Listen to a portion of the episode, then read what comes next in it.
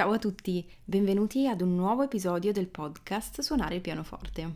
Sono Maria Laura, pianista e insegnante di pianoforte e oggi voglio partire facendovi una domanda. La domanda è, vi è mai capitato di ascoltare un brano o di suonare un brano e di sentire la pelle d'oca?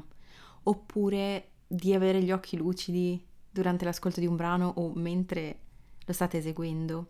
Oppure ancora vi è mai capitato di piangere o ridere prima o dopo o durante l'ascolto di uno specifico brano musicale o di sentire riaffiorare ricordi e sensazioni grazie alla musica?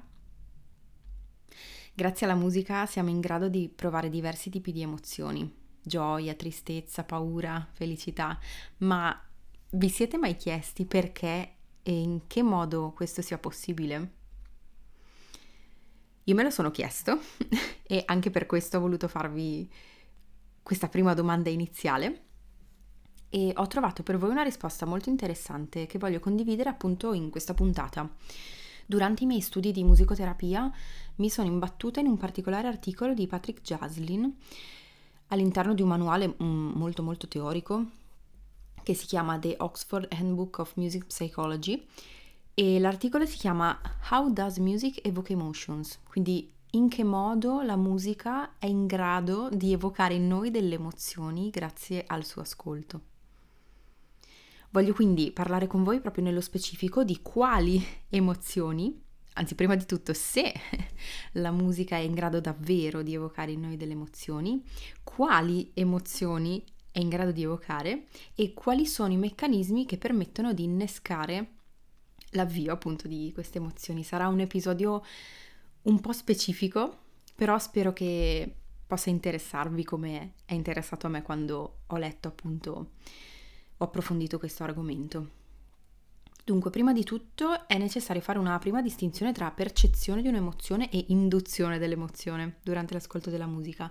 Quindi noi praticamente possiamo sentire che la musica sta esprimendo una determinata emozione, possiamo renderci conto che la musica sta evocando qualcosa in particolare oppure possiamo sentire questa emozione in noi stessi, possiamo provarla nel nostro corpo e nella nostra anima. Per fare un esempio molto semplice, avete presente la musica del film Lo squalo? ecco, quella musica è sicuramente inquietante, quindi ci avvicina all'immagine di un'atmosfera spaventosa, pericolosa. Probabilmente percepiamo che può evocare un'emozione del genere, ci aspettiamo che nel film stia per succedere qualcosa di terribile, ma non sempre noi proveremo dentro di noi questa emozione, quindi non tutte le volte in cui ascolteremo la canzone dello squalo ci sentiremo effettivamente spaventati. È vero quindi che quando ascoltiamo la musica possiamo sentire dentro di noi delle emozioni, ma non sempre questo accade. Oppure lo stesso brano musicale può in determinati momenti della nostra vita aprirci a provare emozioni molto forti, oppure lo stesso brano può sembrarci soltanto molto bello, piacevole, però senza dirci nulla di più. Perché accade questo? Prima di tutto una brevissima definizione, quindi che cos'è un'emozione? L'emozione dal latino emotus, quindi mettere in moto, è un'intensa e breve reazione ad un evento che coinvolge dire- diverse aree, quindi in primo luogo un'area cognitiva, quindi per esempio capisco che una situazione è pericolosa, poi c'è una sensazione soggettiva, quindi capisco che una situazione è pericolosa e quindi mi sento spaventato.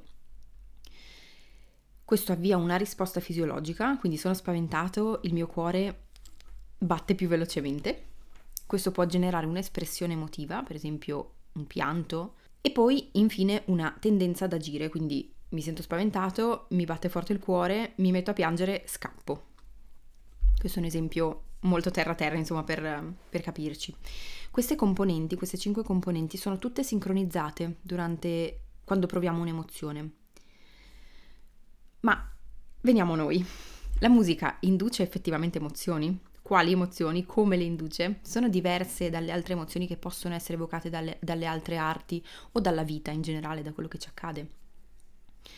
Allora, che la musica induca emozioni può sembrare scontato, secondo me, per la maggior parte di noi, soprattutto se siamo degli appassionati di musica, degli appassionati del pianoforte, se suoniamo il pianoforte. Penso che tutti noi, tutti voi che ascoltate questo podcast, sicuramente siate molto sensibili alla musica, molto recettivi a ciò che la musica può raccontare. siete anche propensi ecco, a provare un'emozione durante l'ascolto di musica o durante l'esecuzione della, della vostra musica, quando vi esercitate, quando suonate o, o se componete dei pezzi. Quindi credo che sia un'esperienza che ci accomuna e che ci rende vicini, ecco, e che quasi tutti noi abbiamo provato almeno una volta ed è secondo me una delle cose più belle della musica, ecco. Il fatto che quindi la musica sia in grado di evocare emozioni, al di là che noi lo abbiamo provato sulla nostra pelle, è stato poi comunque ampiamente studiato e confermato da ricerche scientifiche, quindi quello che noi sentiamo è vero, esiste. In particolare, diversi studi si sono occupati di, ad esempio, fare una stima della prevalenza delle emozioni musicali che si provano durante l'ascolto di musica, quindi la frequenza proprio di occorrenza nelle persone. Ed è stato riscontrato che in primo luogo la musica può attivare un'ampia gamma di emozioni. La musica attiva per la maggior parte delle volte emozioni di tipo positivo. La musica può attivare sia emozioni di base che emozioni complesse. Gli stati emotivi più frequenti durante l'ascolto di musica includono la calma, il relax, la felicità, la nostalgia, l'aspettativa, l'interesse, la tristezza, la malinconia, l'attivazione, l'amore, la tenerezza e tutti i loro sinonimi. Infine, è stato riscontrato che emozioni di tipo misto, quindi ad esempio gioia e tristezza insieme, accadono invece in episodi minori. Le emozioni evocate dalla musica, quindi quali sono? Sono state concettualizzate in due termini, quindi noi proviamo emozioni sia di tipo everyday, sono chiamate così, mm, sono quelle emozioni che noi siamo abituati a provare normalmente durante la nostra vita quotidiana e dall'altra parte ci sono queste emozioni che si, chiama, si, chiamano aesthetic emotions, quindi si riferiscono a un tipo particolare di emozioni che possono essere evocate quando stiamo ad esempio osservando particolari opere d'arte oppure paesaggi naturali. Mm, diciamo che è quello un po' che succede quando, non so, siamo in un museo, vediamo un quadro meraviglioso che ci, ci piace tantissimo e proviamo appunto una sensazione di meraviglia, di stupore, di grande bellezza. Ecco, questo è il tipo di emozione estetica, ecco, che si allontana un po' dall'emozione specifica che noi proviamo in, tutti i giorni, ecco, ed è la stessa emozione che per esempio possiamo provare eh, davanti a un bellissimo paesaggio naturale, magari siamo davanti a un tramonto meraviglioso sul mare e proviamo questo senso di libertà, eh, stupore, meraviglia di nuovo, ecco.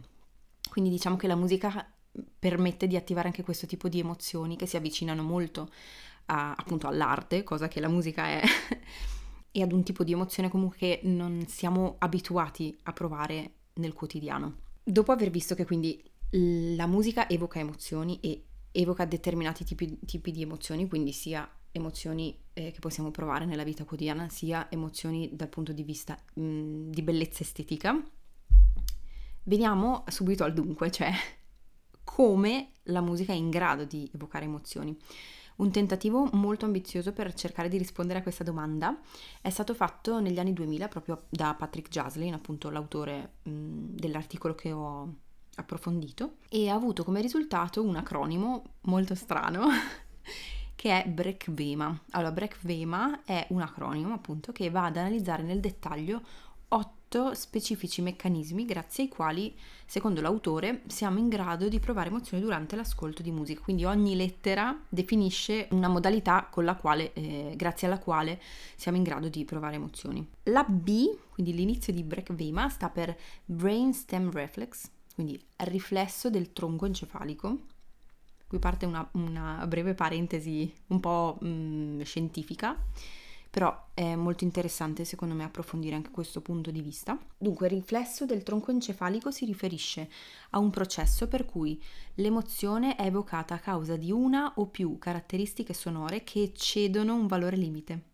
per cui il nostro sistema uditivo si attiva per allertare subito il cervello di un evento potenzialmente importante o pericoloso. Come si traduce questo in musica?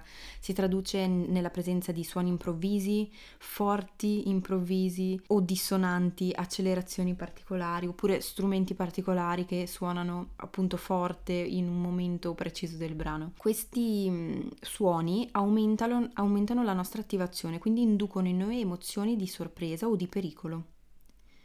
Questo avviene perché la musica prima di tutto è un suono, prima di essere musica è una frequenza e il sistema percettivo risponde automaticamente a determinate caratteristiche di suoni che in natura possono fornire informazioni di vitale importanza sull'ambiente. Questo perché il nostro sistema percettivo è creato proprio per scansionare costantemente l'ambiente in modo da esaminare e scoprire eventuali cambiamenti o eventi che possono essere importanti. Quindi questo è stato fondamentale nella nostra storia evolutiva.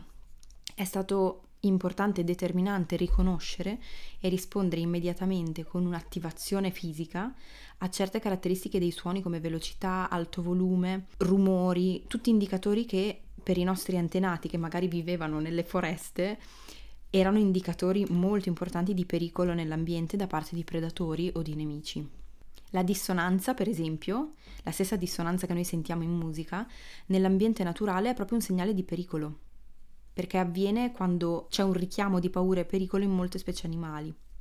Quindi, questa è una curiosità, la dissonanza sarebbe stata selezionata proprio nell'evoluzione umana come un rinforzo negativo del comportamento. La risposta del tronco encefalico quindi è, è, veloce, automatica, è attiva già prima della nostra nascita perché sono stati fatti molti studi eh, nei quali il feto è in grado di rispondere con un aumento del battito cardiaco oppure con una maggiore risposta motoria alla musica di alto volume, mentre la musica dolce produce risposte opposte.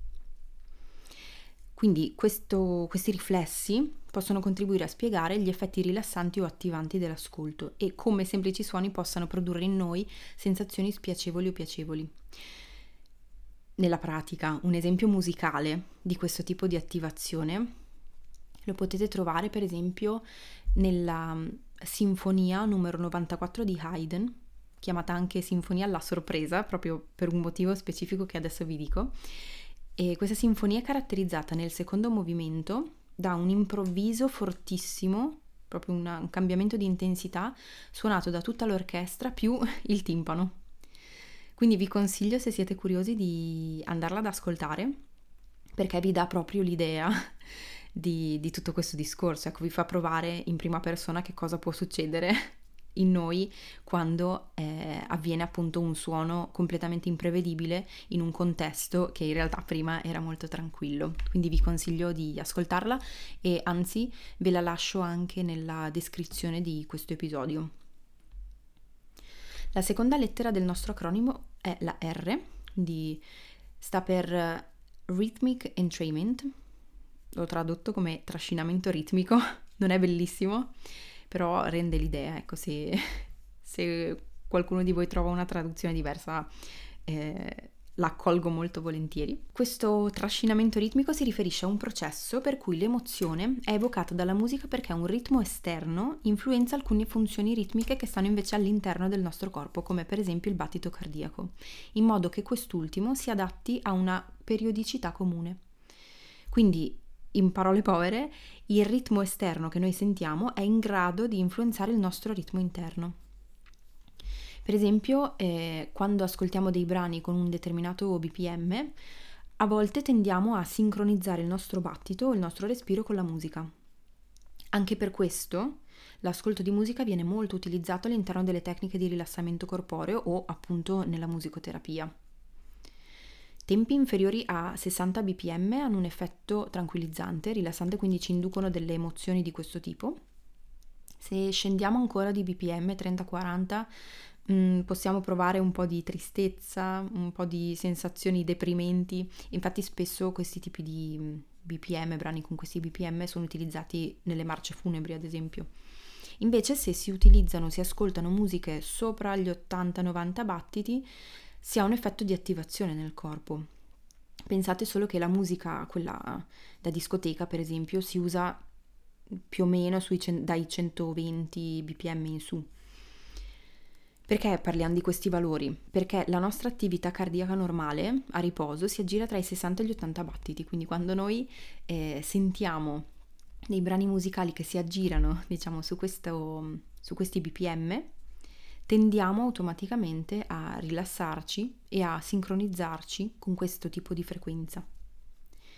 Pensate soltanto all'effetto meraviglioso che può avere questo concetto sui, sui neonati, quindi la, la frequenza cardiaca di una mamma ha effetto sullo stato d'animo del bambino che magari tiene abbracciato al petto e che sente il battito del suo cuore. Il bambino in questo caso è tranquillizzato da frequenze normali o lievemente più lente. Questo perché gli comunicano che la mamma sta bene, la mamma è tranquilla oppure dorme e quindi tutto va bene. Ciao, sono Maria Laura del futuro, ossia sono quella che sta editando la puntata. Mi sono accorta che tutto l'episodio era diventato davvero molto lungo, per cui ho deciso di dividerlo in due parti. La prima parte, quella che hai ascoltato oggi, termina qui e caricherò invece il continuo, la seconda parte, la settimana prossima. Spero intanto che questa prima parte possa essere stata interessante e ti invito appunto ad ascoltare la, il seguito la prossima settimana. Se il podcast ti piace non dimenticare di iscriverti e di lasciarmi una recensione scritta su Apple Podcast o una valutazione a 5 stelle su Spotify. Il tuo supporto per me è fondamentale per f- poter far crescere questo mio piccolo progetto. Ti ringrazio tantissimo. Ti ricordo inoltre che se vuoi iniziare un percorso di lezioni online personalizzato sui tuoi desideri e obiettivi, accompagnato da me, puoi iscriverti gratuitamente alla mia lista d'attesa per le lezioni di pianoforte online. Trovi il link nella descrizione dell'episodio. Ti ringrazio tantissimo come sempre per l'ascolto e ti aspetto la prossima settimana con la seconda parte di questo approfondimento su musica ed emozioni. Ciao e buona musica!